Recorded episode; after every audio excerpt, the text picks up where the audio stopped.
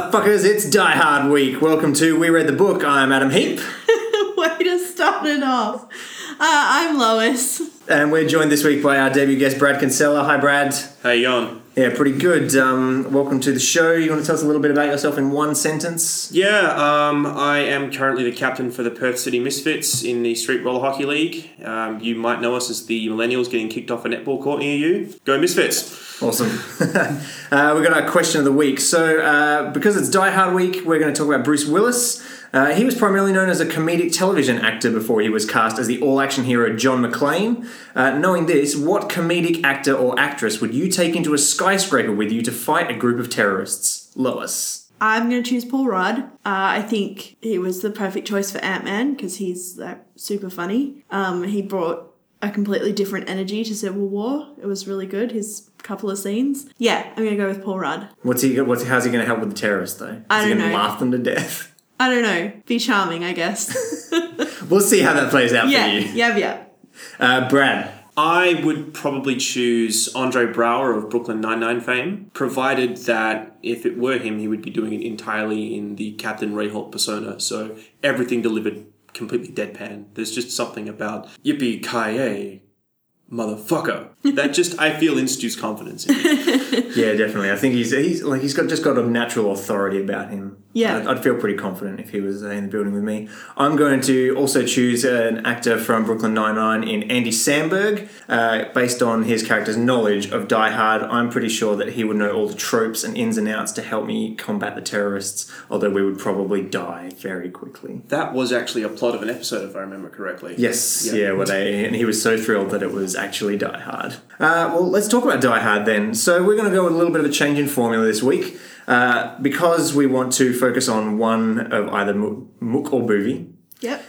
Because we want to focus on either the book or the movie, uh, we're going to take a vote before we talk about either and decide which among our panel we prefer, and then that's going to be our primary focus uh, for the remainder of the show. So this week, because we're comparing and contrasting the movie Die Hard, directed by John McTiernan, and the book it was adapted from, Nothing Lasts Forever by Roderick Thorp, uh, we need to decide as a group based on their merits which we prefer. Uh, so, I mean, I guess we get one vote each. Uh, my vote's going to the book Nothing Lasts Forever. Yeah, book. And I'm going to be your one out and say that I go for the movie. which means we're about to have an interesting discussion, I think. All good. So, um, let's talk about if we think the movie's a good adaptation. Uh, yeah, I think it is a good adaptation. They make a couple of changes, but nothing, nothing super uh, relevant to the central plot. I think like the central plot pretty much remains the same. The changes are superficial and probably to do with I think probably ten years had passed since the book was written because the book seems to be very seventies in its timing and the movie is obviously really really eighties, early nineties. So I think it was, what, 79 was when the book was released in 88, so the film is as old as I am.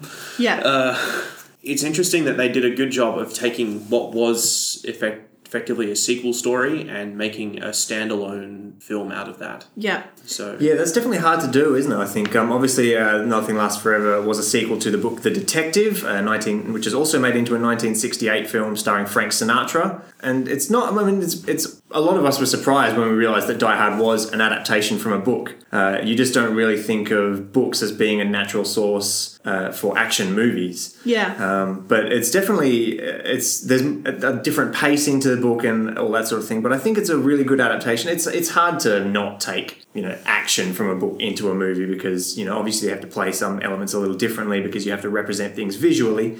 But I think that for what it is, it, um, taking the characters and the central story, I agree with you there, Lois. I think it's I think it's a pretty reasonable um, uh, version of the original novel. could have been very different as well because uh, the studio, because it was still technically a sequel to The Detective, Fox was contractually obliged to offer the role to Sinatra. So if he'd have taken it, we would have actually seen what I felt was closer to what they saw in the book, which was an, an older man, somewhat past his prime, still taking down these younger kids. We'll give you a bit of a plot summary for those of you who don't know the story of Die Hard or Nothing Lasts Forever. So, retired NYPD detective Joe Leland is visiting his daughter on Christmas Eve at her workplace party on the 32nd floor of a skyscraper when it's attacked by a group of German terrorists led by Anton Gruber. Leland manages to slip away and commences an attempt to save his daughter and the hostages by taking out the 12 strong terrorist party one at a time, aided by LAP, LAPD Sergeant Al Powell. Al Powell. Al Powell. Your old pal Al. So let's talk about the casting then, because there's a lot of interesting choices, and we've just met, we've just talked for a second there about Bruce Willis being the eventual choice, and obviously that they were contractually obliged to offer it to Sinatra. I want to read you guys a list of the character of the actors who were offered this role and turned it down: Sylvester Stallone, Harrison Ford, Richard Gere, Clint Eastwood, Burt Reynolds. That's a that's a lot of movies worth of experience and action star uh, that they that they considered this role for before eventually giving it to Bruce Willis, who was primarily, as we've said, uh, a comedic star known for the show Moonlighting. Yeah, it's funny because, uh, like, as Brad said, this was this was made. I was born in 1989, so uh, this was made before I was born, and so for my whole life, Bruce Willis has been an action star. So for me, it's really weird thinking that he wouldn't have been one of the first choices for this movie because that's all I think of him as is this action star. I mean, and, and he's done some co- comedy stuff. Um, I watched re- I watched uh, Red uh, a few weeks ago, and um, he was really good in that. That's about like aging spies, basically. Even Red though is is a parody of action movies, Yeah. you know, in that Yeah, sort of but sense. but he is funny in a lot of the movies that he does. Um, but yeah, it's it's such a weird thing to when you remember that um, a lot of these stars that are in their 40s or 50s they actually had a career before we were even born you know Well, uh, and it can be very different to what you know them for now yeah, absolutely. particularly with the action heroes in the 80s, for the most part, you think of your Stallones, your Van Dammes, your Schwarzeneggers, and all of the films that they do, they're very clearly sort of in control. They're all powerful. Even, like, say, in Predator, where Arnie's taking on this alien hunter, basically, he's still very much not in a position where you think he's weak. Whereas Yeah. there's a lot of points in in Die Hard, I guess, where Bruce Willis comes off as not being completely in control of the situation. Like he's, it's a more human action hero. yeah Yeah, I definitely agree with that. I think the, the movie and book go to great lengths to make this character against the odds in the injuries he suffers, the number of uh, assailants that he's up against, and that sort of thing. I think, uh, and it, it does it pretty well. It creates a nice underdog story, and uh, I think Bruce Willis plays it pretty effectively. You know, this Yeah. this is the movie that made him uh, an action star for the next twenty years, and, and still going. You know, these days. I mean, Die Hard Four was out. Die Hard Die Hard Five was out only three years ago yeah maybe it shouldn't have been, but that's a story for another time. Um, but I mean, this movie is so culturally pervasive. I was super excited to watch this, knowing just I know so much about it from culture, from Brooklyn Nine Nine, from The Simpsons, from it's everywhere. You know, the- the, sayings and the. I think my um, first introduction to Die Hard was Friends, and and Friends is so quintessentially '90s. It's it's just they're both these things stuck in time. I always put the two of them together. It's very it's and very Bruce Willis did end up on Friends at one point. That's true, as, yeah. uh, as in one of his better comedic roles. So Yeah, I mean, aside from Bruce Willis, I mean, obviously there's another major standout player in this, Alan Rickman. Oh my Uh, god, he's amazing. Oh man! So I mean, obviously, uh, the great man passed away uh, quite recently, but this is uh, going back to watch this, and, and this is again one of his formative roles in a his, his first major role in a feature film. He's so good. He's, so such good. a perfect villain. Yeah. uh, a spot on casting, and I believe they ended up uh, choosing him after watching him in a British play and just loving the his his villainy and his uh, menace that he car- that he carries here. Um, it's interesting uh, a bit of trivia around later on in the film where there's a scene and he meets the McClane character before the climax, uh, which is an addition to the uh, the plot of the book. Uh, and they added that because they realized that Rickman could do an American accent, and they figured out that he could play this, you know, uh, fake hostage as he was trying to get close to uh, the character. And so like, he obviously had a lot of talent back then, and they, uh, yeah, he's he's definitely the other major star of this film. also quintessential super attractive Rickman. Hmm.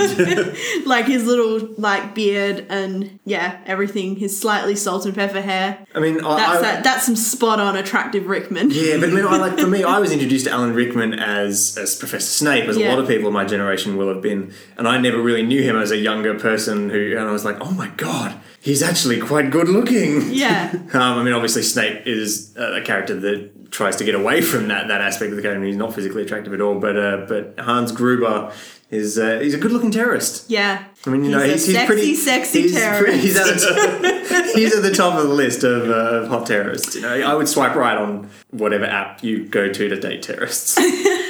um, the rest of the casting is pretty indifferent. Uh, uh, Macaulay Culkin's mum uh, plays uh, Holly, or you know, the role of Steffi from the book. But yeah, I mean, it's it's it's the Bruce Willis show. Like, let's be honest. even the um, other terrorist or Al Pal, as we were saying before, like they're not recognizable actors. That Can we call him our pal, our pal? uh, you can. Cool. I think we have to. Yeah. I mean, yeah, I mean, it's a pretty bottled set. I mean, obviously, the eight floors of a skyscraper, roughly, I think they go from 30 to something in the movie, and it's 32 to 40 in the book. The set is actually the 20th Century Fox Studios headquarters building. Oh, okay. Uh, and, and another interesting fact is that they rented it from themselves and paid themselves rent because it was still under construction at the time of filming. Oh. Which is that scene where he goes into one of the floors where almost no work had been done and there were tools.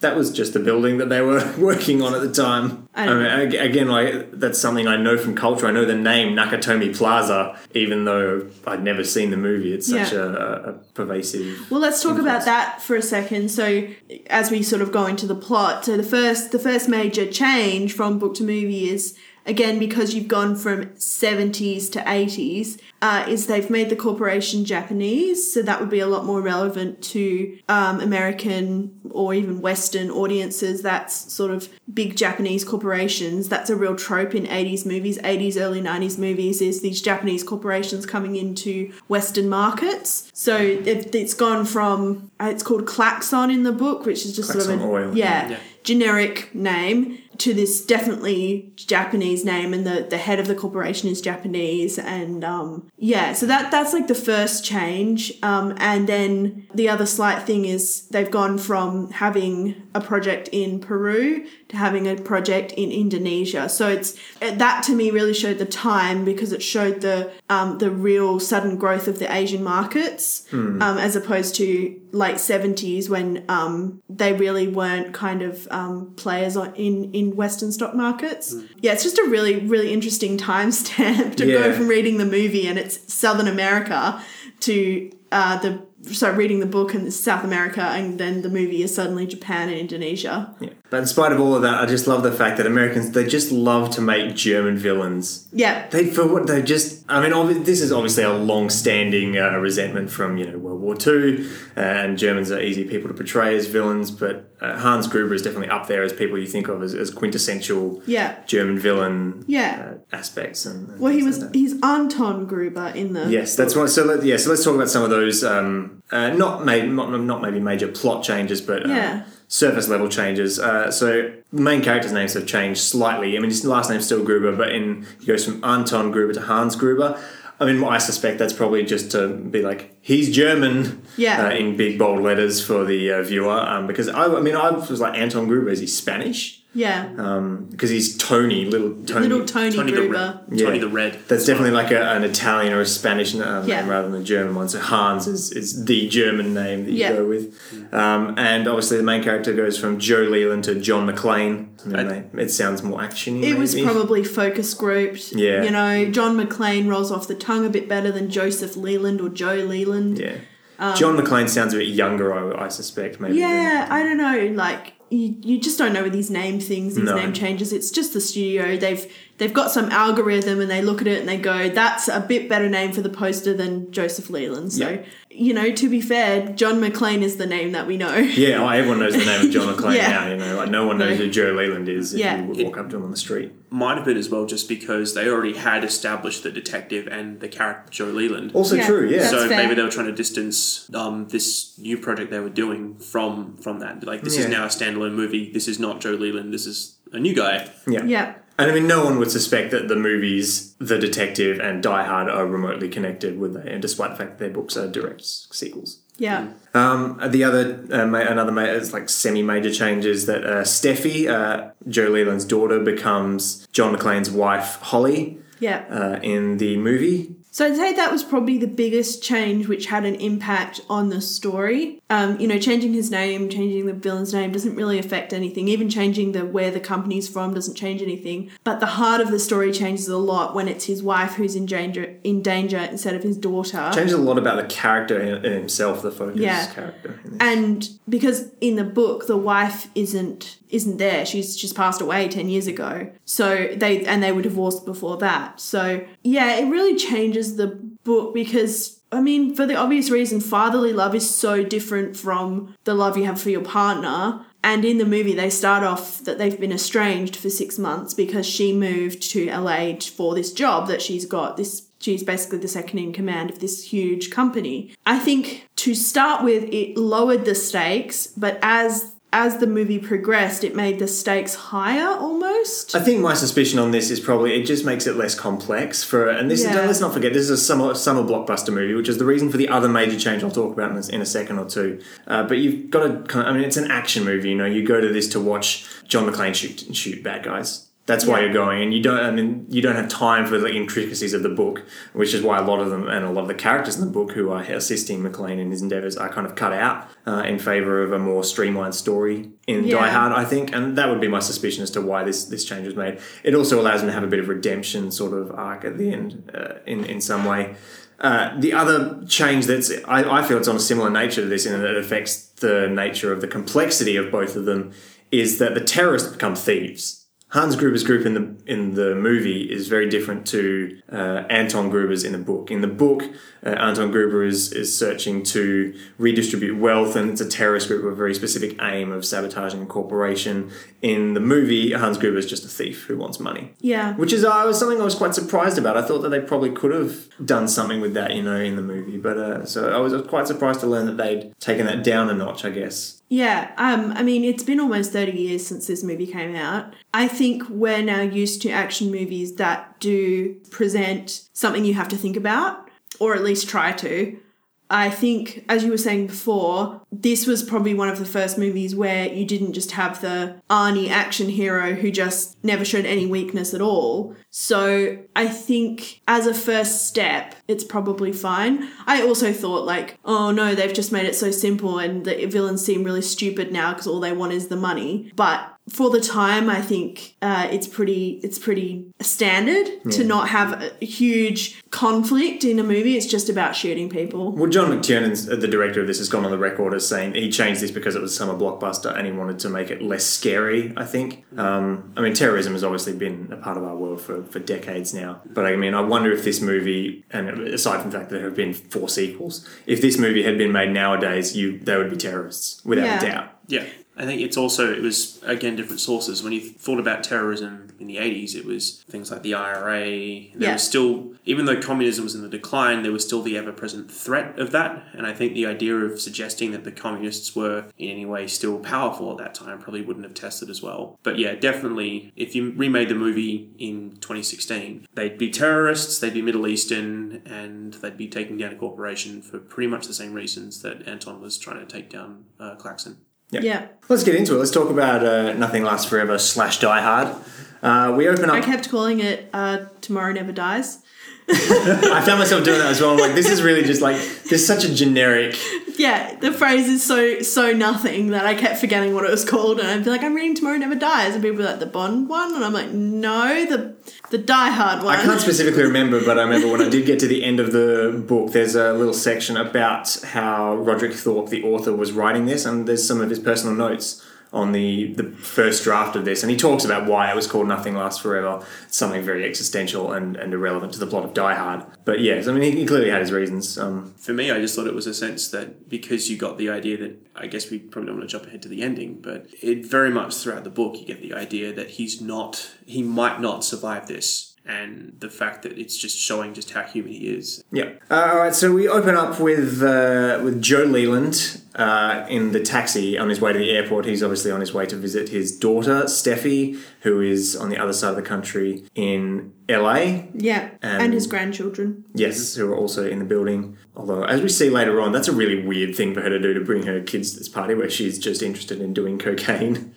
Yeah, well, they, they he does set up that there are other people have brought their families, but She's I mean, she's clearly described as very responsible from the start. Even when he's thinking about it before he's seen her, he's like she has kind of gone off the rails. Yeah. and is just a pawn in kind of this business world. right from the start, I have to say, even though the movie basically has one female character, the movie treats women a lot better than the book does. a lot, lot better. I mean, maybe we can get into them at the in- the specific instances, but I was reading the book like, oh, okay, cool. this is not fun for me. Uh, and so, and then he gets gets into the airport. Uh, we introduced to a character who's completely cut from the movie.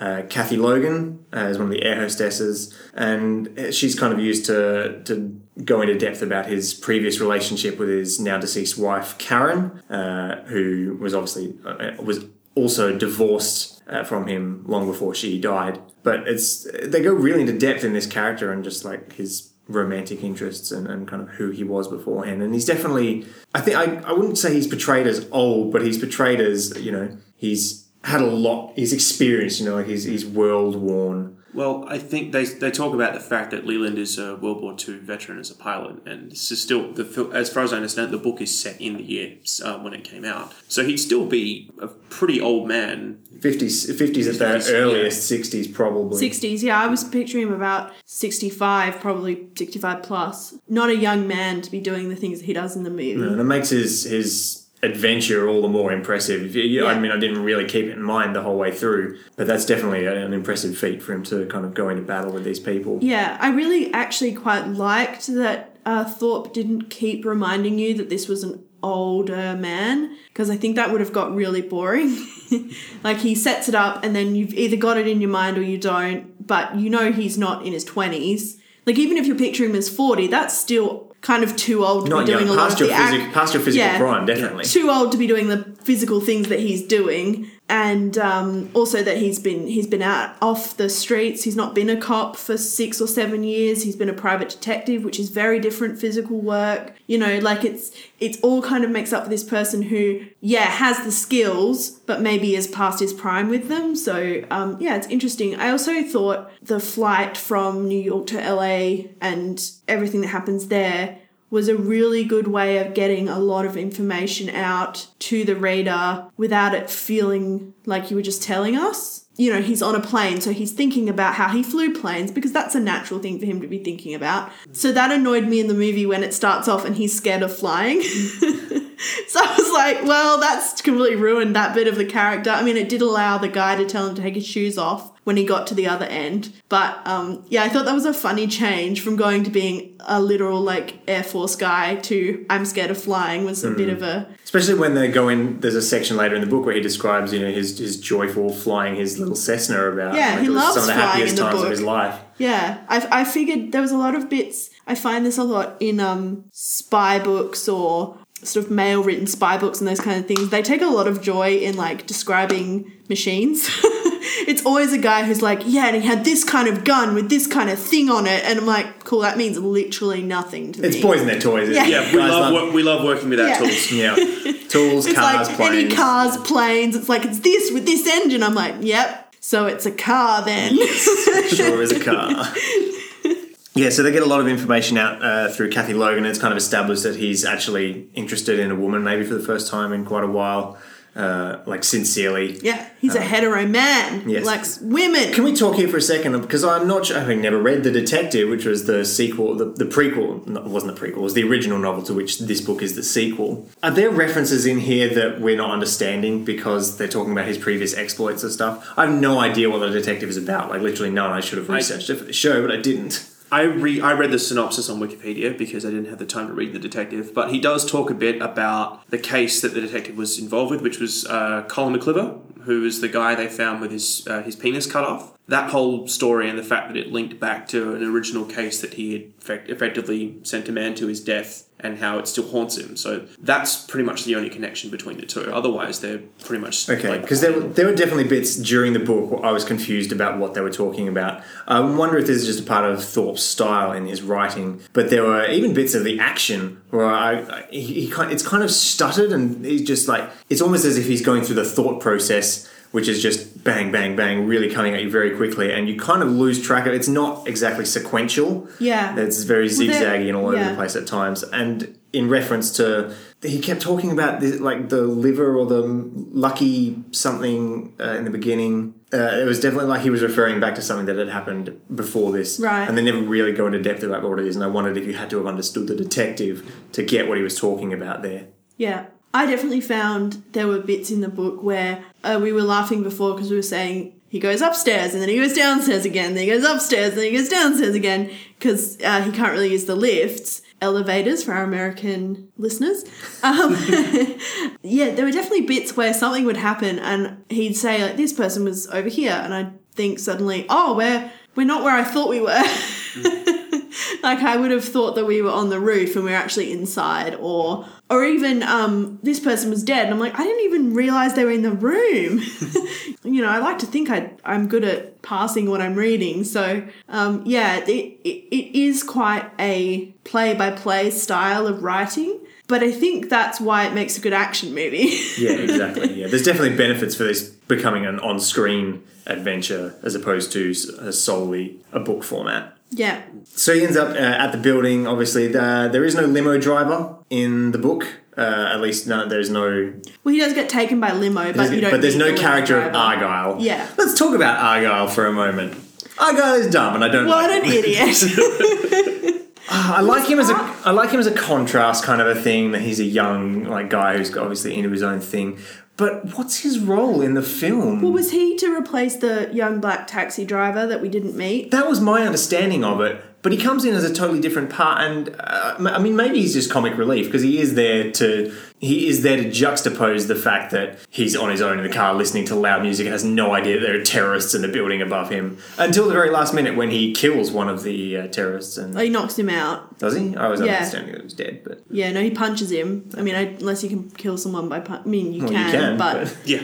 um, yeah, no, he knocks him, and then like you see the guy trying to get up, and he just punches him in the face. So I thought he knocked him out. uh, this is something you see in a lot of the latter Die Hard movies as well. Not so much in Die Hard 2, which was based on another short story that uh, Thorp wrote called 59 Minutes. But uh, Die Hard with a Vengeance, Live Free or Die Hard, and Good Day to Die Hard always put him opposite a sort of comic relief character. Although I would argue that Samuel L. Jackson both managed to kick ass and be a comic relief character. But Samuel L. Jackson was in one of these. yeah, Die Hard with a Vengeance. Awesome. Uh, Jeremy Irons is also the, the villain in that. It's a if you haven't seen it, I would highly recommend it. So uh, Leland arrives at the building. Uh, he gets upstairs to the party. Um, he meets up with uh, his daughter Steffi uh, Yeah. and the executives Ellis, who is in the movie Die Hard, and uh, Rivers, who is not technically in the movie, but basically becomes Takami. Is that his name? Yeah, Um, something like but that. But becomes the the um, boss of the company basically.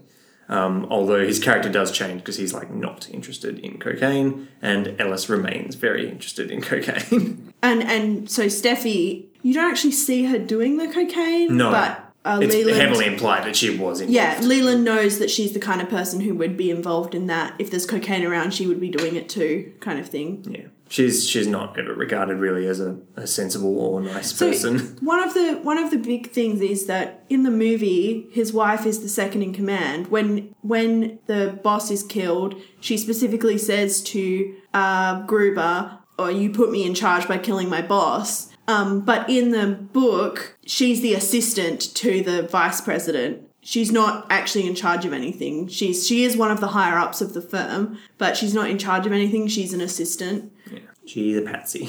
I Yeah. that was mainly thanks again to the 80s and Yeah. having that sort of 80s culture coming in where you started to see more women involved in business uh, rather than just as glorified secretaries or assistants to the men that were running Yeah. the companies. Um, in both situations, uh, McClane slash Leland heads off to uh, clean himself up so he can join the party at large. Uh, but as he's in the separate room, uh, the terrorist attack. Yeah. And we're introduced to Gruber and his band of villains. And I quite like their introduction in the movie. Actually, like the it's filmed very well with them all arriving in the truck. They have a very thought out and thorough plan, and it kind of demonstrates in a way that I mean, obviously it couldn't do because the book can obviously describe the action to the reader. The movie can't say those things out loud, and so it visually portrays their arrival as very well thought out and coordinated. And they have an exact plan. They know the blueprints. They they know every, they know everything they need to do to get where they uh, want to go. And so uh, they head upstairs and they basically take all the guest hostages. Uh, while McClane slash Leland is in another room. I just, Yeah.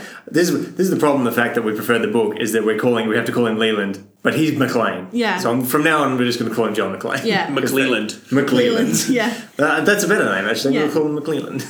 it's uh, important to note that he's taken off his shoes. Um, and he's taken them off because in the book it was in a previous flight ages ago, but in the movie it's one of the first things that happens is this passenger he's sitting next to says to him, uh, taking off your shoes, washing them, and then scrunching up your toes into fists on carpet Yep. um, is better than a hot shower and a cup of coffee. For waking you up and making for- you feel yeah. like you're off the plane. Yeah. And so in the movie, you see him doing that, and he's like, oh, it works. And that's important because when the terrorists attack, he doesn't have shoes on, and he has to basically act and not put any shoes back on. They do. Um, they do actually describe the reasons that he doesn't look for anyone else's shoes quite differently in Yeah. the movie. It's because he can't find any that fit. Yeah. In the Which is a much better explanation than Than you the- don't take a dead man's Yeah. shoes. It's, It's like just too yes, you do if it stops you, if it helps you fight bad guys in a Yeah. building. Yeah. Well, that was one of the things I think I learnt about when we did forensic anthropology is that in terms of the downfall of society, the last thing that goes is always respect for the dead. In terms of like not taking a dead man's shoes, I can I can it was believable at least to me. Yeah, I, I didn't have a problem with it. I think it's funny. It was believable. It was maybe slightly. It maybe slightly and made me annoyed at the character. But it makes him more of an icon, doesn't it? Because you think about the the barefoot assault on the terrorists, like that's part of his Yeah. thing as being Basically shirtless too, because he's just wearing a vest, his undershirt. Yep. Does his shirt change color in the film? I thought he was in a white singlet, and It then gets dirty. does it? Okay, Yeah, it it, gets, gets dirty. very dirty for no really. Well, there's a couple of explosions Yeah, and yes. fire and yeah. They do explain in the book that he he's been like crawling through like elevator shafts where there's oil and grease. So I mean, I believe it. Yeah, they basically say he's almost black Yeah. because of how, how dirty he's crawling through the shafts and Yeah. everything. And they obviously they you don't do that in a film because you leave your your star actor's face visible to the audience. Yeah. Uh, so they never really go that far. But um, and so this is basically where the bulk of the action commences. So up to this point in the movie, while I've been watching, I'm thinking, oh, this has taken a, a little bit to get into. Like it, it, it, it does. Ta- it takes a good 18 minutes before the first gunshot fires in the entire film. And some of those those bit those beats take a little while to get into, but here's where the action starts because as soon as you see Alan Rickman on screen, you know he means business. Yeah. But I mean, I'd argue that it takes longer in the in the Yeah, and I felt the same way about the book as well. I was like, okay, here's because I know Yeah. the story, like terrorists attack a building, and so eventually when they get in there, that's that's really when the bulk of this kicks off. Yeah, because you've got the pre-flight, the flight, and getting to Nakatomi Plaza or Klaxon Building Yep. in the book before the terrorists arrive. Whereas in the movie, it's oh he's just getting off the plane when the movie starts. So Yeah. you've cut out ages and ages of the book. Yeah. And so uh, here he begins to kind of plot his thinking as how what he's going to do. I mean, he's not even sure if he's going to fight them. He debates whether he's going to lay low, whether he should take them all on and go out in a blaze of glory, whether he should join the hostages. He's not really sure what he should do. Yeah, For me, this is the point where I prefer the movie. I find that with with Leland, it's very much. I, I read him similar to Liam Neeson's character in Taken. Like he is a man with a very specific set of skills, and if you put anyone else in the situation, it wouldn't turn out the way that it does. Like it, it needs him to succeed. Whereas I always got the idea that McClane is sort of an everyman. Like it's the showing you what an ordinary person could do given extraordinary circumstances. Because the tag is always uh, wrong. He's the man in the wrong place at the wrong time, which I think they again carry on to the other films as well. I think that this is uh, the this kind of results from the way that they treat the McClane character and what they want that character to be. Because I think the book does focus more, although it doesn't explicitly say it, it does focus more on his age and the more complex parts of his personality regarding his relationship and and his past experiences, you know, as a war vet and things like that. Whereas the movie, for whatever reason it, it chooses to do this, makes him a cop who's still been a cop. You know, he is still an active cop over in the NYPD with uh, someone he loves very much still uh, being held hostage. Although, and you know, he does love his daughter in in Nothing Lasts Forever, but it's it's you know less of a kind of an active uh, love relationship. Yeah, And so, yeah, I think the uh, it's just a result of the way that they treat the McClane character in general as to why he takes different routes. But I, I agree. I do prefer the movie version. Sorry, uh, the movie version of this in general. you prefer the movie version. Oh, the of the character and what he does Oh, here. okay. Yeah, yeah, yeah. Not Yeah. as a whole. Yeah. Yeah. Um, yeah, I I don't know. I think I just prefer a more fleshed out character. Yeah, I, I liked I liked the book version. The other thing that happens here is immediately he knows that he can't just get on the phone um, because he is mid conversation with the limo driver. I think in the book, uh, he he just goes into an office and tries to use the phone.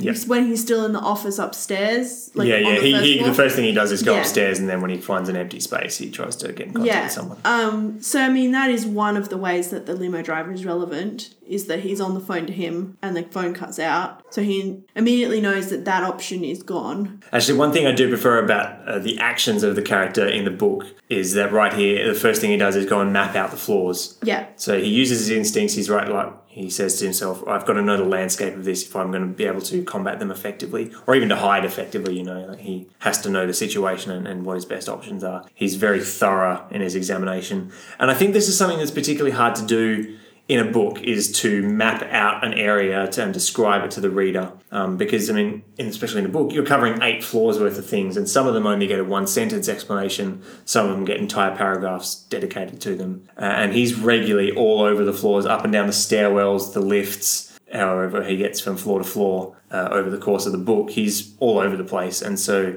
it. Uh, there are times when it works and times where it doesn't, but it's a, at least a good thing to start with by mapping out these floors and kind of giving the reader a picture of what's happening. It's it's hard to say what's gonna. It's hard to kind of describe what happens here because it is just a, it, we start the first of our kind of sequences of action uh, here. He climbs to the roof. Uh, he climbs the stairwell. Yeah, so I think one of the first things, which is also one of the first things in the movie, is uh, one of the guys catches him, or he catches one of the guys off guard. He kills him by breaking his neck, and then he puts him in the lift. And um, this is like one of the seminal moments of the movie is uh, now I have a machine gun, ho ho ho. He writes on his jumper. That's not quite how, how it happens in the book. No, like he the- doesn't write anything on him. No, so so He just sends him down. Die dead. Hard in Die Hard, he's over, he's trying to overhear the conversation between Gruber and his cronies, and He still does that in the book. Is he? He's yeah, he's still on top of the lift in the book. yeah, he's on top of the lift, isn't he? Yeah. and- So he's in both. He's he's on. It's just the message. He just in the book. I don't think he puts a message on the guy. He just sends him down dead in a chair.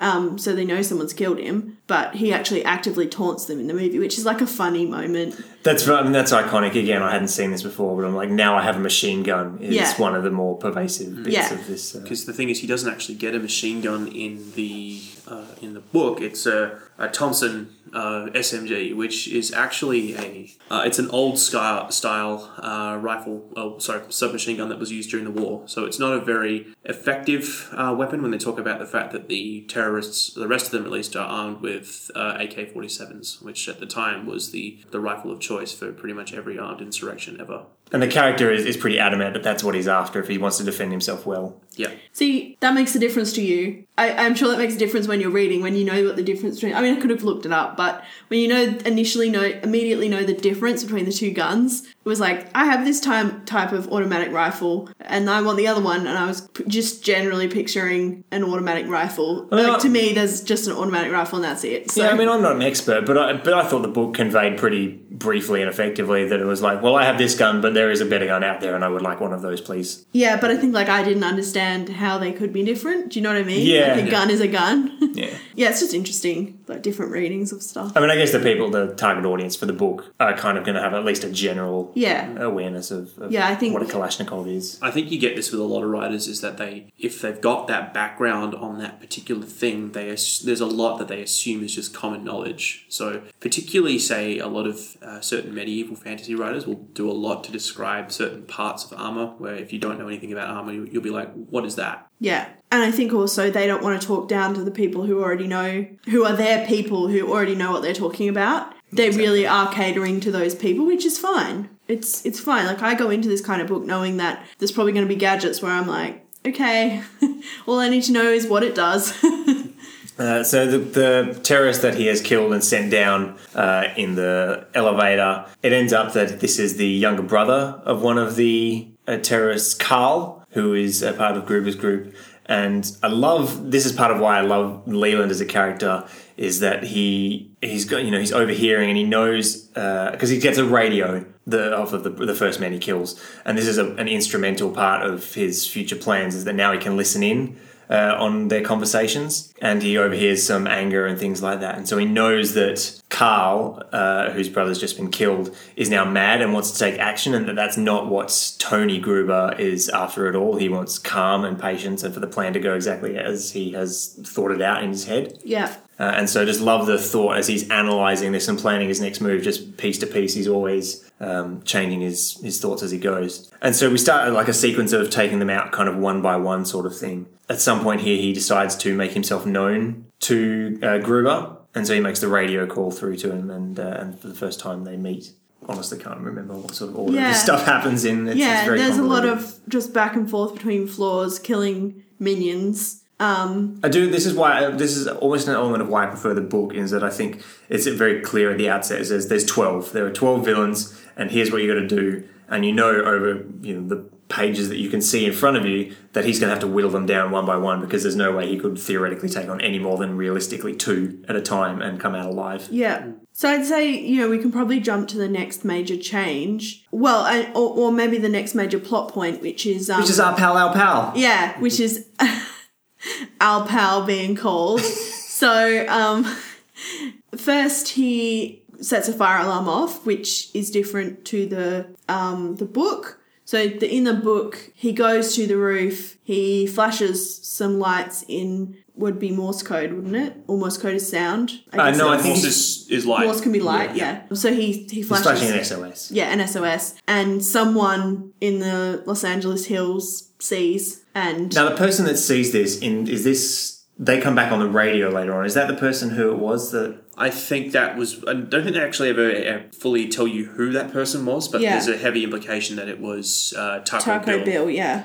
I think somewhere I read in the note again. This is in the notes from the book that the person in the hills was actually it's it's supposed to be Roderick Thorp, Oh, okay. um, because he wrote this book from his house. Funnily enough, on a place where he could see Worthington Plaza, which is um, Right. the street right next to the building, and he could see the skyscraper.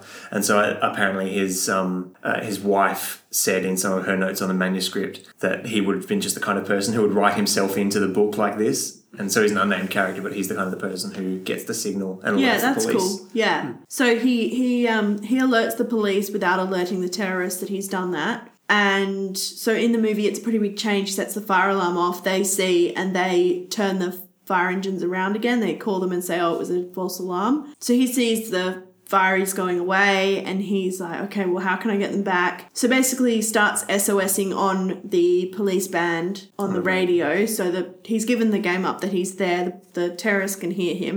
And In then the you- movie, there's only one channel on the radio, basically. Although it's, it's Yeah. there are there are clearly multiple that are being used in Nothing Lasts Forever. Yeah. Um, and then the uh, you get this frustrating scene where there's a policewoman being like, "Oh, it's coming from the same place that the Fireys was sent to," and the there's another policewoman going, "Oh, this is only for serious serious calls." It's like, really? This is one. That, this is she's a she's a predecessor of our good friend we will be introduced to shortly, Dwayne T. Robinson. Yeah. Um, as an example of how crappy some of the police here are. Even if you did think it was a prank call, I guess I don't know how these things really work, but like I, I would be pretty sure that they would send someone to investigate anyway. I think the, the thing is that they keep reminding you of this in the book is that it's Christmas Eve, so there's not a lot of cops around at the moment. You know, people are with their families, people are traveling, all that sort of thing. There are kind of, st- and it's, I mean, the book also does a great job in setting out the time because its chapters are arranged by what time it is Yeah. at the beginning of the chapter. Uh, and so this takes place over the course of one night, which is Christmas Eve onto Christmas Day, which is something we've not really talked about. But the movie kind of is just like it's Christmas and doesn't really focus on the time. And uh, this is actually because uh, McTiernan originally planned this to be over three days, and apparently he was inspired to make it one day uh, by uh, A Midsummer Night's Dream. You weren't inspired by the fact that the original book took one day. Okay. Weird. I liked the way the movie kept suggesting it was Christmas by having Christmas carols in minor. And also the um it also had like a German flair and also Christmassy because this is Ode to Joy. It had Ode to Joy. That was one of the big minor? decisions they made about it was to have the thing. And I think that kind of adds a comic element to it. It, Yeah. it does help bring a little relief to some of the darker touches of Yeah, it. And that I was one really of liked McTiernan's aims was to to nullify kind of some of the darker aspects of Nothing Lasts Forever. So anyway, our pal, our pal comes down and checks out the building. Uh, he gets super close, he's almost killed, and then he's like, "Nah, screw this, I'm leaving." Yeah. and uh, then gets shot at on the He has way a pregnant. He has a pregnant wife at home. Yeah, He doesn't get shot out the way out. He doesn't get shot out until uh, McClane shoves the guy who's just killed out the window and he Yeah, lands on the car. yep. Yeah. which I think is also straight from the books Yep, as well. straight Yeah. from the book. He does it for a different reason because he's not alerting the cop who's right there. But he's like, if I throw someone out the window, someone will notice this. Yeah, because he he's alerted. He knows he's sent the SOS. He doesn't know if anyone's coming, so he throws the body out the window so that when even if the terrorists clean the body up, they won't be able to clear the Blood blood, off the stairs.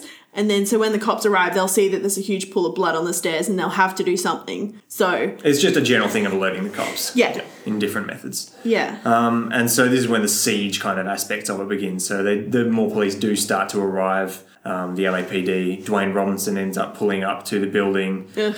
Um, McClane here has to get off the roof uh, because he's obviously discovered in his attempts to use the radio uh, from the roof as Gruber sends his men up there. He's chased kind of down the ducts and everything. There's a really good chase in here. It's one of my favourite action parts of the movie. Is he's kind of climbing through the uh, ventilation shafts. It only barely escapes uh, notice, all that Yeah. sort of thing. Well, this is one of the points. Um, so there's a, a channel, Screen Junkies, on YouTube who do a bunch of uh, honest trailers as their thing for honest trailers of movies. They also do a mini series called Honest Action, where they bring in a doctor to analyze all of the action sequences in a movie and tell you what type of injuries a person would suffer. And this is the first time where I believe John McClane would die. So there's the point point where he sort of takes the strap off the machine gun to jump down the vent. that's a Um, really cool scene. yeah, when he tries to grab that ledge, he would have broken all of his fingers and then fallen down the, uh, the elevator shaft and died. I could believe that. This is this scene is really great because directly lifted from the book. Yeah. And in the book, I often had a hard time picturing exactly what was going on.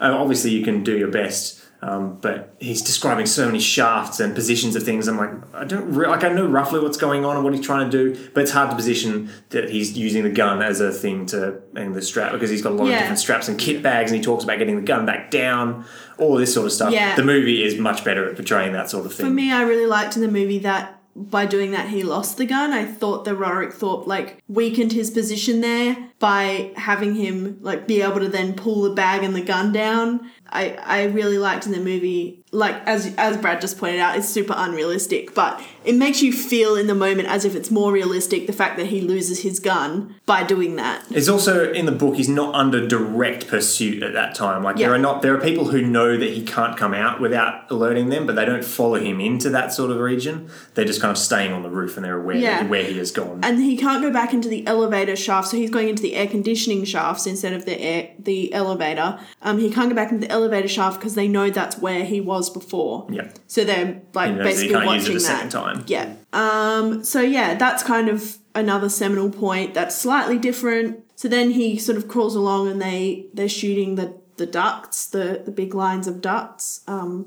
And then they're called back to the Yeah. Uh, so the that's a bit of a nail biting moment. Let's talk here about one of the characters that is different, uh, uh, totally new to the movie, uh, which is the tech assistant friend of Hans Gruber's. Yeah. Um, so they're trying to break into the vaults. There are these seven locks. The tech assistant can deal with six of them, and he needs something else to happen for the seventh to open, which is totally out of his control. And Gruber's like, "Don't worry about it. I have a plan." And we will talk about later about when they get to that point. he says it's Christmas. um, Yeah, we need a miracle or something, and it's and it's, the reveal of that later on is very very clever and well done. Yeah. We'll talk about it when we get there. This character is totally new. He's also portrayed by a very white guy who's not remotely German. Is he supposed to be American? He speaks perfect English. Um, he's one of the people who comes in talking about football when they first invade. You mean the plaza. black? You mean the black guy? You said white Is he? guy. Oh, sorry, sorry. My apologies. Adam's like, I don't see color. All my friends are black and white. yeah, no, he's like the only black guy on the terrorist group. He's American, He's right? American, yeah. So I suspect he's been recruited from Yeah. something to do this specific job. Yeah, so that was different. Um, Which I guess you can buy in the movie as they as they are just a group of thieves rather than a gang of political ideologists. Yeah, they um only have European guys in the movie. Well, and women. They have women as well on their team in the book. Yeah, this is totally cut out from the movie. I can see kind of why. Like, even though it's an obviously an M-rated movie, it would have been R-rated back in America. Yeah, it is. Um, It is. there are violence against women is still a big kind of thing when it's portrayed on screen, and especially the age of some of the characters who, which are talked about in the book. Yeah. Some of these people, and this is part of McClane, uh, of Joe Leland's problems, is he's like, I'm killing these young people who have no idea what they're doing.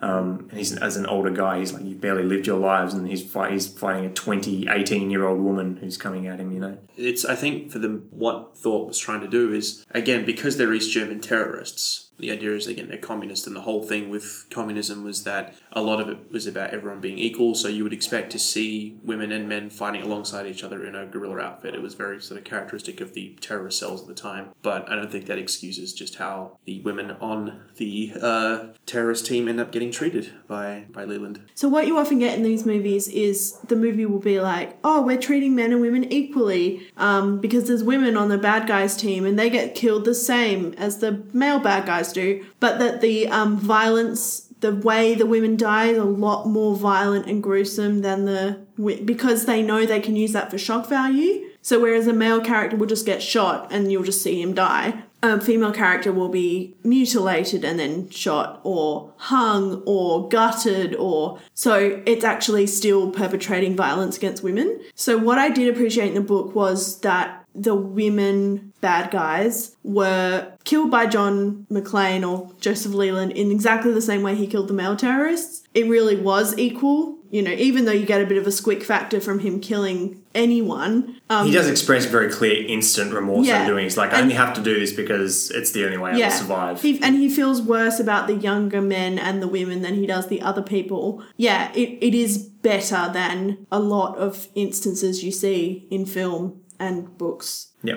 Yeah. I just I think I felt though that the the fight between him and Hannah was a lot more. This is in the book, uh, a lot more extended than say the fight where he where he kills Carl's brother. Yeah. Well, it's a it's a trope. You use Yeah. the female characters for the emotion. Yeah. I mean, James Bond is an excellent example of this. The female characters always get killed in like the worst ways, most messed up ways because, you know, oh no, now James Bond can have some man feelings about how his female friend died. You know, it's it's not great, but Do you have a problem, just out of sheer curiosity, like, what do you guys think about the women being taken out of the movie in that aspect, in that the entire terrorist cell or the thieves group is men? I think you're right. I think people do and definitely did have a problem seeing violence done to women um, for good reason. And I think maybe the director or whatever just didn't under- maybe didn't understand a way that he could do it without evincing horrible feelings in his audience, so he just took them out. I can understand why. Hinted he hinted Game of Thrones. Yeah.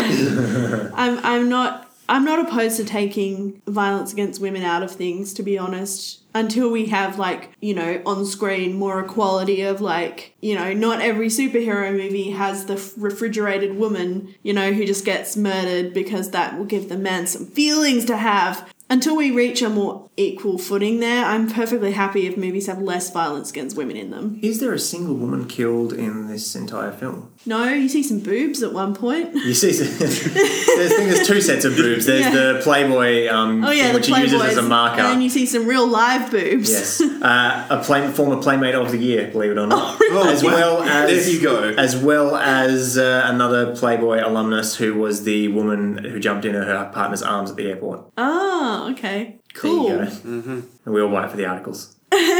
Well, not anymore. The No one magazine's buys it in for circulation. Yeah. no one buys it at all. So this is kind of where the siege segment of the story begins as the police start to arrive. Uh, we're introduced to our good friend Dwayne T. Robinson, who is a jerk, and the main reason that uh, very famous film critic uh, Roger Ebert uh, gave this film a negative review. He thought that this character ruined the film. It I was can see bad. that. He's very like a negative influence on. I mean, obviously his character is supposed to represent uh, an opposite to uh, Al Pal Al Pal. Yeah. Well, he's supposed to represent the bureaucracy of the police and Yeah. the government and whatever. Yeah, because in the book, he comes in, he, you know, shitty and annoying, but then McClane Leland says, no, give the mic, give the radio back to Al Pal, and he does. And then he maybe comes back like two times more. Whereas in the movie, they make him central, and so he's just ruining everything. And then you add on top of that the two FBI agents who are also idiots, Johnson and Johnson. Johnson and Johnson. They're always Uh, I really like the line where it's just like, "It's Johnson." No, the other one. Yeah. when he's on the radio. Apparently, this was a joke um, uh, for the cast member playing our pal, um, uh, someone. I think his last name is VelJohnson. Oh, okay. yeah, so, um, uh, yeah, and on top of that, you have these really inept, stupid, well, not inept, yeah, inept, let's go with that. Hmm. Stupid FBI agents. It just makes it so frustrating because you're like, you really feel like he's being left alone to just fight for himself. Whereas in the book, there's a certain element of that, but there's an even bigger element of especially Al is trying to toe the line between doing it by the book and doing it the way that the guy who's actually in the building is saying they should do it.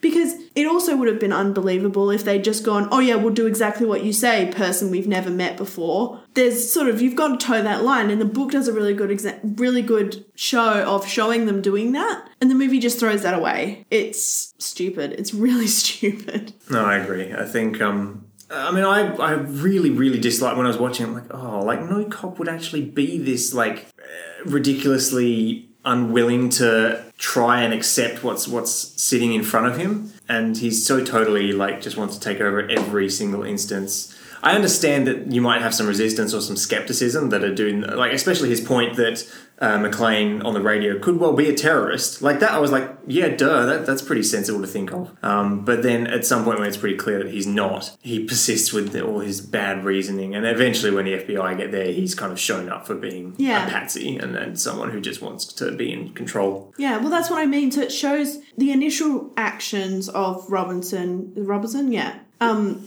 they seem completely reasonable. When when Al is like, well, he he knows what a fake ID looks like. Robinson's like, yeah, he could be a bartender. You know, like that's completely reasonable. Like lots of people know what a fake ID looks like, and you know, you kind of side with Al because he's like, I'm going with my gut, and you're like, well, you're right. So But that's the thing that we know as the viewer is that we know, of course, we know he's right. We can see what's happening inside the building. the thing for me that turned it in the book and the movie to being like, I hate this character, especially in the movie, is the bit where so jumping ahead a little bit. So basically, the police come in and they they try and get in by brute force and screw it all up. Yeah, they fail real, real badly, even though McClane because and that's to show that McClane knows what he's doing and they should listen to him, which is a good way of doing it. Yeah, this is the, they he. Yeah. This is the bit again directly lifted from the book where he uh, drops the C four down the elevator shaft. Yeah. and destroys. Uh, is, is this one of the points where like the building would have blown up? Uh, no, but because you see how the fire sort of comes up through the shaft and knocks him back, he would have suffered third degree burns, his eardrums would have burst, and his airway would have been scorched, so he would have died. I like that he sits there looking at it until it's like a couple floors away from him. He's like,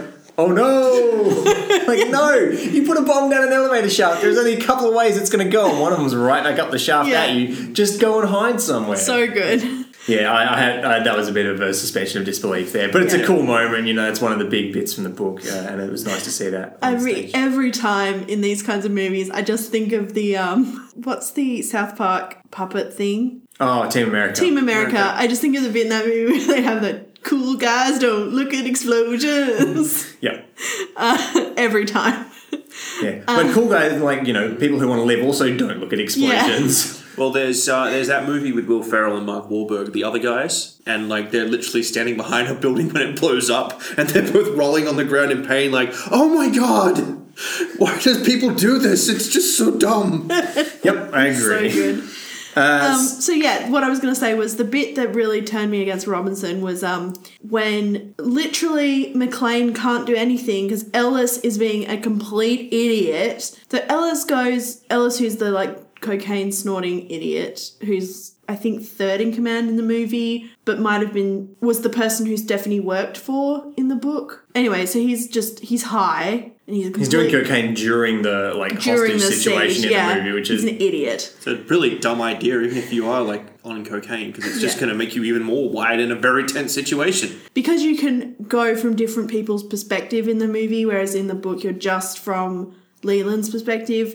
The movie does a really good job of showing this scene as opposed to getting it secondhand in the book. But basically, he goes to Gruber and goes, "Oh, I know who the person is who's around, who's who's messing up your plans," kind of thing. And first, you think he's going to give up that it's Stephanie's father or or Holly's husband, but um, he says, "Oh, it's it's my buddy, it's John McClane, my friend," which is just such a stupid thing to do. And McClane does everything in the movie to say tell him we're not friends. Like he's to kill you um and especially he's to kill you if you lie to him just like stop telling all these lies and and he's just like no no no i know him don't say that. And the police so the police are listening to this this whole conversation because as you said it's all on the same channel. And then when gruber shoots him robinson blames mcclane for that. And it's just obviously not mcclane's fault. He's like oh you you caused his murder. You pulled the trigger as far as i'm concerned. No! There was a terrorist being terrorists. For some reason, he's angry that he can't do his like his job. He can't be the one saving the day. I think. yeah it's, It's he's a uh, he's probably one of the weakest characters in the story. so annoying. Um, and as such, it's very easy to dislike him. Um, in addition to the way he, that he should be dislikable as a kind of a an Yeah. anti-hero. the movie like villain. overdoes it it's shit. The movie's not shit. Adam's just throwing his phone on the ground. Um, yeah. So so then add to that these two FBI agents show up and they're like, we're gonna play it by the FBI playbook, which is a big difference. So in the movie, um, the FBI turning up plays exactly into Gruber's hands, which I think was probably the next big thing that happened. Yeah, so this is this is a um, again this partly diverges from the book because of the the locks that they need to get into the vault as such. Um, and also uh, the kind of times diverge a bit here in the book. So the book uh, there's a kind of a stalemate point where um, uh, Leland has to wait until daylight or something uh, regarding the helicopters that are about the probably going to be approaching. I found this a little confusing at times the way they discussed why the helicopters would have to wait, and so they were coming out of the light. And there's also other characters now starting to give advice, like his buddy Billy, who's they kind of gotten in touch with. Uh, Kathy Logan's now still in touch with him, and he's kind of using her as a thing. It's like this double crossing over the radio to trick the terrorists, but you're really never sure what This is what's another- going on. This is another huge difference from book to movie is in the book a bunch of different reporters have obviously shown up and Leland uses the fact that there are cameras on the building and they're saying it's a live broadcast but he realizes it's a delayed broadcast. He uses that to his advantage. He he knows if he does something they'll show it a few seconds later so then Gruber if he's not aware it's a delayed broadcast he'll think that this is happening when actually this is happening. So that's all really cool in the book. And he's also talking to Kathy, so he's saying things to her that have a double meaning. One meaning to her, one meaning to the police, or triple meaning, one meaning to Gruber. Like so it's it's really interesting. In the movie you get this super horrible reporter character who basically the only thing he does is ru- almost ruin everything by going to the home of the McClanes and interviewing two small children. No reporter in their mind would do that. Hey, the I mean, maybe they might have done They'll get then, sued. but like, you, yeah, you get super like in jail for that. Yeah. he like blackmails the the Latina maid, um, and then goes and like almost like semi abducts their two kids onto TV. It's like you can't do that without a waiver. d- uh, you can't do that. You can't interview children. You wouldn't be able to put the children on television without p- parental permission. There's There's not a single media character in the film that comes out yeah, of this well. journalists have ethics, and like it's really super important. Like I hate in movies when they just show journalists just doing whatever they want because you know ninety nine point nine percent of yeah you get your one rogue journalist, but like ninety nine point nine percent of journalists appreciate the fact they have to stick to the rules and they know the reasons for them and they they do. and you, yeah, you, they'll probably go to the house, but they'd never burst in the door and like Yeah. blackmail the maid so they could interview the two children. Yeah, the two children, one of whom's maybe three or four, maybe, and one of whom's probably not even talking. yeah, So stupid. yeah. Um. So yeah, that's probably another really big difference in the in the Yeah, movie. but the final part, basically, in, in the movie of Gruber's plan, is that he needs the he knows if the FBI come, one of the Oh, yeah. standard procedures will be that they shut down the power to the building, which is something that he can't do from inside the building, I believe, without like alerting other people or something like that. And basically, as We soon as they shut, can't. as soon as they shut down the power, that by default turns off the last lock and opens the vault to them, so that they can start uh, stealing all the like hundred thousand dollar bonds that are in there. yeah, I think he says. I think Six hundred six- million. 600 million, which is such a, such a funny amount. It, it reminded me of Austin Powers, where he's like, $1 million. No, that's not a lot of money. Because, you know, in movies now it'd be 600 billion. Yeah, exactly. Well, I think it It just shows how much the dollar is inflated. mm, well, it was six million in the book, wasn't it? Yeah. It was only six million. in the Six Yeah. is just so funny. yeah. It's like people hadn't even heard of that amount of money in the late 80s, and it's like, oh, it just shows, you know, now it would just be some hundred billion or whatever. Yeah. It's very funny. At this point, he's probably taken out, I think, roughly seven of the terrorists. Probably. We get a bit of a showdown, uh, which is the same in both books, where uh, they decide, uh, at at least uh, to different extents, uh, they get glass on the floor. In the book, it's on the floor of the stairwell, which they know that he's using to get from floor to floor. In the movie, they shoot the glass in the only place that he can get out of.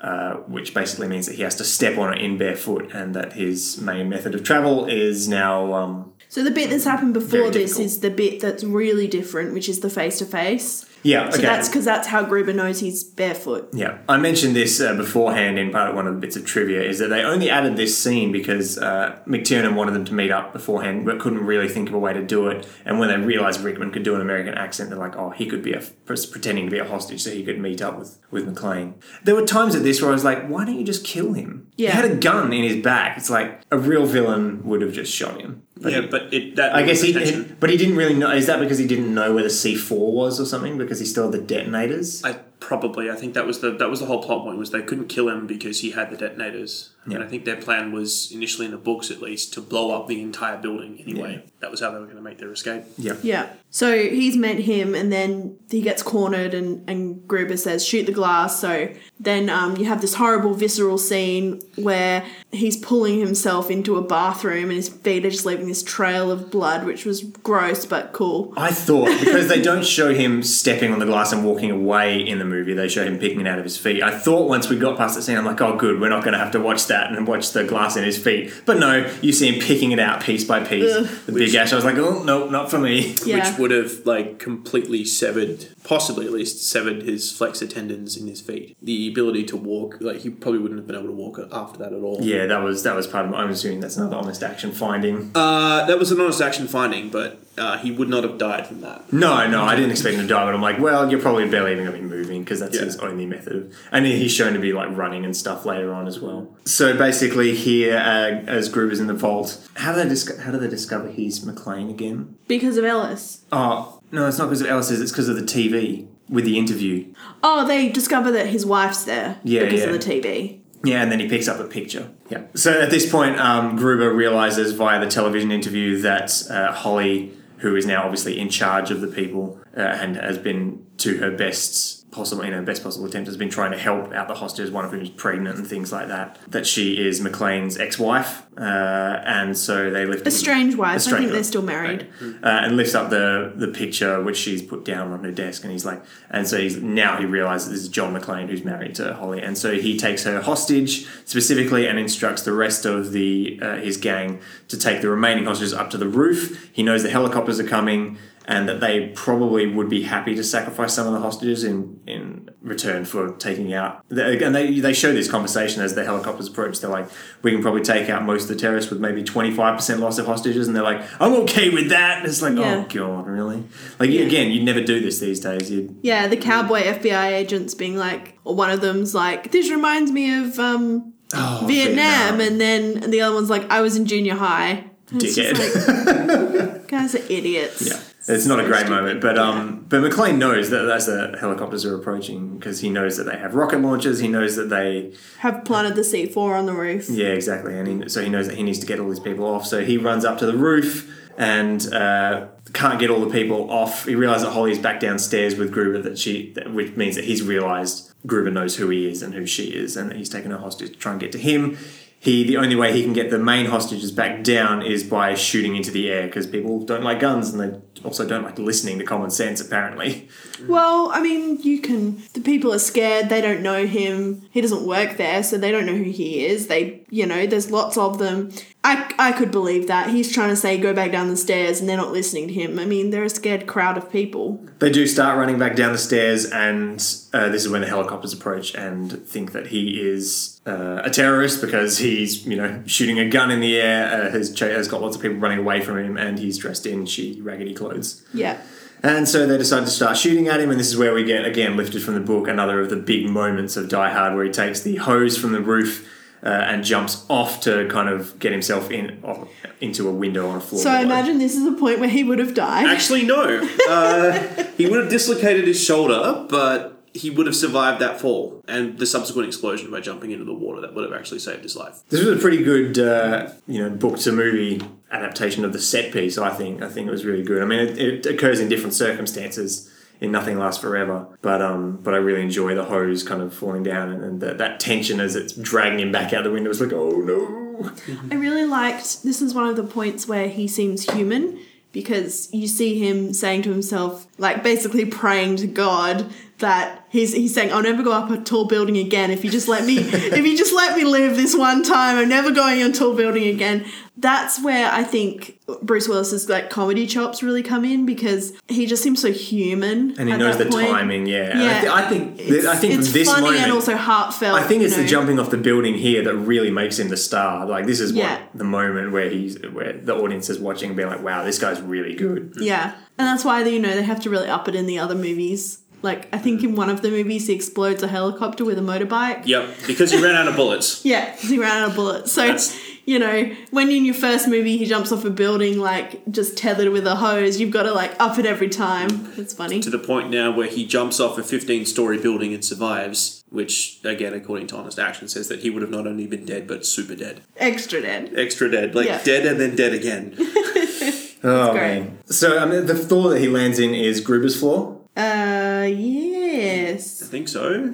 This is the problem with it. Is like There's so many action bits; it's hard to there's keep so track. many floor, but it's like 44 building. Like, I mean, I know you're saying like it's only basically eight of them, but they, we go between floors so often. By the end of the book and the movie, you're like, I don't know where we are. Yeah, so in the book, the showdown happens. He gets to the floor. It's a lovely exchange. In the book, there are only three of them left, uh, and he knows that the only one on the floor that he's on is Gruber. He knows that he's on his own, or is it? There's one there with him. Maybe I don't know. He has. He knows he has like two. Yeah, There's one left when he gets to Gruber. Yeah, No, no, there are two left after he gets to Gruber. Yeah, 'cause he there's kills one he, downstairs. he kills one and then one escapes. um, and so. Uh, this is obviously where Gruber's got hostages uh, in Nothing Lasts Forever. It's Steffi. In Die Hard, it's Holly, and there's a very different ending in both, although Gruber ends up getting it both times. I was quite surprised when reading the book that um, he, because most, this is a common trope in most things, you won't shoot because you're never sure of your aim, you don't know whether they'll be able to pull them in front fast enough, anything like that. Uh, and he just shoots him, and Gruber dies. Um, and falls out the window holding on to Steffi, who also falls to her death, um, which is was unexpected for me. I'm like, oh, he'll let her go. I'm like, nope, she dead. yeah, this is another point for me, like unnecessary for her to die in the book. Uh, just for man pain, really. But But there is there is kind of they never really write anything close to explicit about it. But it's like you almost get the feeling he's like, is he thinking about killing himself? Yeah. Um, because he does have a couple bullets left, obviously, and only the one terrorist on the floor below. And the book still has a little while to go here. Um, but obviously, the movie at this point is different because Holly does survive. Also, she does get dragged out the window by Gruber as um, uh, he undoes the Rolex that she was given, and which Ellis uh, points out at the beginning of the film. And that comes back to be the uh, the saving point for her. Uh, John McClane unhooks it, and uh, Hans Gruber falls to his death. Very visually, the whole way down, you see him on screen until he goes behind some bushes and Yeah. dies. It doesn't pull a cloud atlas and show you him jellifying on the pavement. Thank goodness. Um, but yeah, so that's kind of the end of the, the siege for the most part until you get downstairs. The book does go into a bit more detail about how they're getting the hostages out, but essentially it hits the same beat uh, as the movie. also, he goes for vengeance in the book. So he goes and Yes, kills no, the you're last right. female Yeah. terrorist. He knows there's one above him and one below him. There's one above him who's guarding the safe, uh, and there's one below who he thinks is in the lobby who must have gone down to be the guard there at some point. Yeah. at least like tries to mask himself with the terrorists and escape. I'm not with the with the hostages and escape that way. Yeah. Um, but so he, in the book, and this is totally skipped out in the movie, in Nothing Lasts Forever, he goes upstairs, kills the last woman, totally out of vengeance. He's like, this is for my daughter, and kills her. And then heads back downstairs, and we, Not before he um, lets all of that six million dollars that they were trying to Yes. steal over um, the Californian people so that they could get the money back. Yeah. Is this what happens in the movie? Because there's paper falling out of the building at the end, or is that just like office paper that had fallen out? Because we did see that like the thing that Gruber was stealing was bonds in paper form in their briefcases. it- but the last scene just kind of shows like paper falling from the building. Instead I assumed it was just stuff out of the building. Yeah. Could have been either, I don't think it's. Maybe it's it's just like a suggesting. because it finishes. It still finishes with "Let It Snow," doesn't it? Yes. Yeah, Yeah. which I think um, if we're going to go for an old uh, the adage of effectively saying "make it rain" um, when they're talking about like guys going to a strip club and then like throwing dollar bills, "Let It Snow" could be the fact that it is in fact the bail um, the bail bonds sort of raining down on the people. But Yeah. The book form, he heads back down, and uh, and basically the, the act of throwing the um, things back off the roof is kind of a way of clearing his innocence or proving his innocence rather, um, because he's kind of like he knows that they have no real visual way to tell if it was him. And so we head back downstairs, and in both instances, again slightly different circumstances, but Carl is the last one we get to. Um, he's already been pretty beat up in the movie, but comes back here as not dead. Is that right, or was he? I, d- I- it- There were lots of blonde people, so I don't really know which was uh, what. they're, they're all German. Um, It's all German to me. Yeah, I think they thought you thought he was dead, but he wasn't. Uh, and in any case, he comes back down and uh, is say, and but as he attempts to shoot people, uh, he's killed by our pal, our pal. Yeah. Good job, Al. Yeah. So in the book, also, so Justice. yeah, um, Joe Leland pulls Robinson in front of him when, so kind of does murder him. Yeah, a little But uses He does the as opposite of like diving in front of being the hero and diving in front of someone Yeah. to save them. He U- uh, uses him as a as human human shield, shield. when Carl starts shooting, and then Al Pal kills him. But uh, he doesn't do that in the movie. and then Al's like, "Good job, man." Yeah.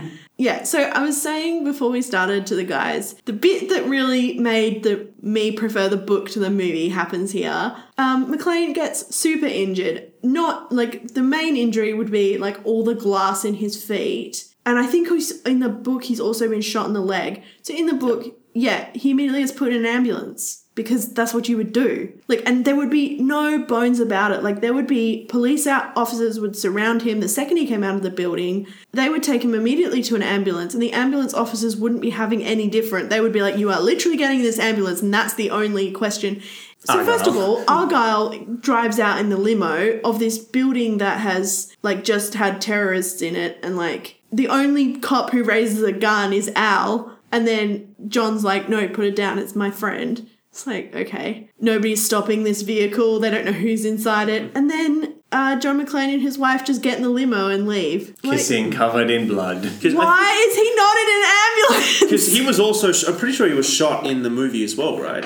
And Yeah, I thought he was at one point, but then they didn't seem to reference it again. Who? So. Who was shot? um, McClane, John, John in the McClane. leg. He was shot multiple. Yeah, he was shot Yeah. in the movie. They Yeah. showed him. in the Just- shot. They don't yeah. show the bullet wound, but I Yeah. spent some time last year in an orthopedics ward, and as I was going up into my room, the person who was leaving the room had been shot about 12 months before, and she was still in rehab. Uh, Yeah. She'd had like all of her nerves had to be reconstructed. She was getting like nerve grafts from everywhere. She was and she was still in pain. So yeah, that definitely would not have happened. doesn't matter when you're an action movie hero. Got It was balls. The, it was the one part of the movie I thought just really played to that stupid action hero trope. I was like, ugh. But this is one of those movies that created that trope Mm. to some extent. You know, like this is around that time where I was. But and then I think that is one of the better points in the book, though, is the fact that you don't know if he survives because he gets in the he gets in the ambulance and like he just says he's going to think about flying for a while and that's it. And you're like, well, he could live, he could die. The um, I think again this is part of McTiernan's attempts to uh, make it a lighter film as a summer blockbuster.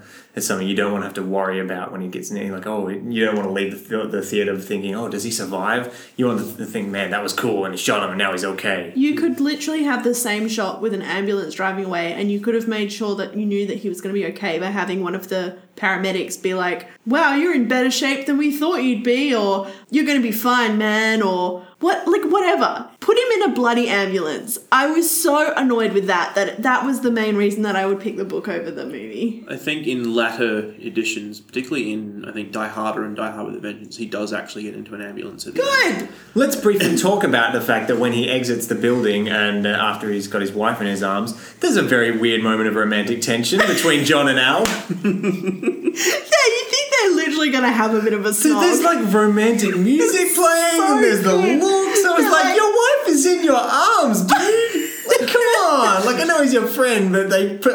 but he wasn't your friend. You only met him over the radio like eight hours before. I think you bond like doing it. Something like that that's- It's funny, but Not like, to that level. That's Yeah. my point. So it was, It was like, very weirdly filmed, wasn't it? I'm glad I'm not the only one who felt snog. like It's that. so funny. Maybe Very- they wanted to have a celebratory three way. I don't know. it's Christmas. I mean, Al, I'm pretty sure Al's got a pregnant wife.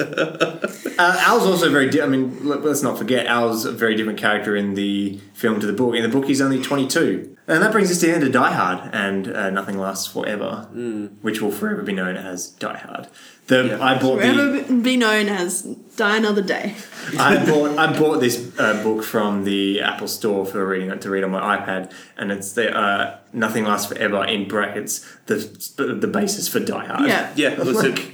This book is never going to be anything but known as the thing that Die Hard was based off, and it barely even then. It's most people will probably never know it exists. Uh, so let's recommend. Um, so we already know, obviously, that all three of us uh, uh, what our preferences were going in. It was a split decision, slightly in favour of the book. Uh, Lois, what did you think? Thumbs up or thumbs down for the movie and the book? Uh, thumbs up for both. They're both pretty good. I, I would recommend the movie. I think it's fun. I don't think you need to have read the book, but the book is also fun. It's like airplane, a fun book to read on an airplane or you know on holiday. It's it's not great literature, but it's good. It's fun. I would, yeah, I'd say two thumbs up for um, movie and the book. I think you get some. I mean, because I think like everyone else, I, I watched the movie before I read the book. It definitely had that sort of the issue you always have of already had preset ideas of what everybody looked like. But I think the fact the book describes Leland as a much older man, and the fact that the name is different, I saw him as a, a very different character to how I imagined Bruce Yeah, was. that's, that's a good point. I mean, for me, I had, again, I'm probably the only one who had not seen Die Hard coming into this. Uh, and so I read the book before I watched the movie and didn't know what any of these characters were like. I think the book definitely uh, goes into some more complex things about uh, Joe Leland's character than the movie does. Um, there are. There are, there, are, there are definitely pros and cons to each of these, but I also agree. I'm definitely thumbs up on both accounts. I think uh, it's a worthy read and a, a good watch. Probably not something I'd go back and watch again. I think, um, but I'm glad that I've now taken it into my cultural vocabulary. But Adam, it's a Christmas classic. I mean, when I guess I'll have to watch the other four, Brad. Oh yes. Let's talk about what we're uh, watching and listening to and reading outside of Die Hard. Uh, for me, I've not really had anything on my um, book radar recently, so I spent the last week watching BattleBots, which is Robot Wars, but in the in the US. Um, it is thoughtless, mindless entertainment. You watch robots fight each other and try to destroy each other. It's great. Uh, I have been playing through the Batman uh, Telltale series. The first episode of that came out recently. Uh, finding it, it's pretty good at showing you what it's like to be Batman the detective rather than Batman the like undisputed martial arts and stealth master that you see in every other game. A few interesting things they're doing with Batman canon, and I'm really excited to see how they where they take it from here. Uh, I rewatched Van Helsing the other night, which is so dumb but so good. I just really love it. I really like um, David Wenham in it. I think he's hilarious. He's really underrated, I think, as David Yeah. Wenham. He should be in more stuff. Yeah, everything about that movie is good. Like the last shot of the movie when he looks off into the sunset and like you see like a shadowy form of his girlfriend like going to heaven. It's like you didn't need to actually show us that. We could have suggested it. Well, that brings us to the end of this week's podcast then. Uh, next time we're going to discuss Eragon by Christopher Paolini. A uh, We sure are. sure we're definitely going to have some things to talk about there. I. I suspect a unanimous jury on the preference, but Yeah. we'll see how we go. Where can you find us and contact us, Lois? Uh, you can contact us at uh, we read the book at gmail.com and on Twitter and Instagram at read the book pod. Yes, you can. Na-na. Um, don't forget to subscribe to us on iTunes uh, and to rate and review as well. Just helps us to get out into the wider world. That's pretty much it for this week, I think. So, uh, with that, thanks for joining us, Brad. Yeah, thanks, thanks, for Brad. having me. Uh, we'll see you next time. I've been Adam R. Pal, Al Pal Heap. I am Brad, the other Agent Johnson Kinsella. Uh, and I'm Lois Gruber Mitchell. We'll see you next time, folks. Bye.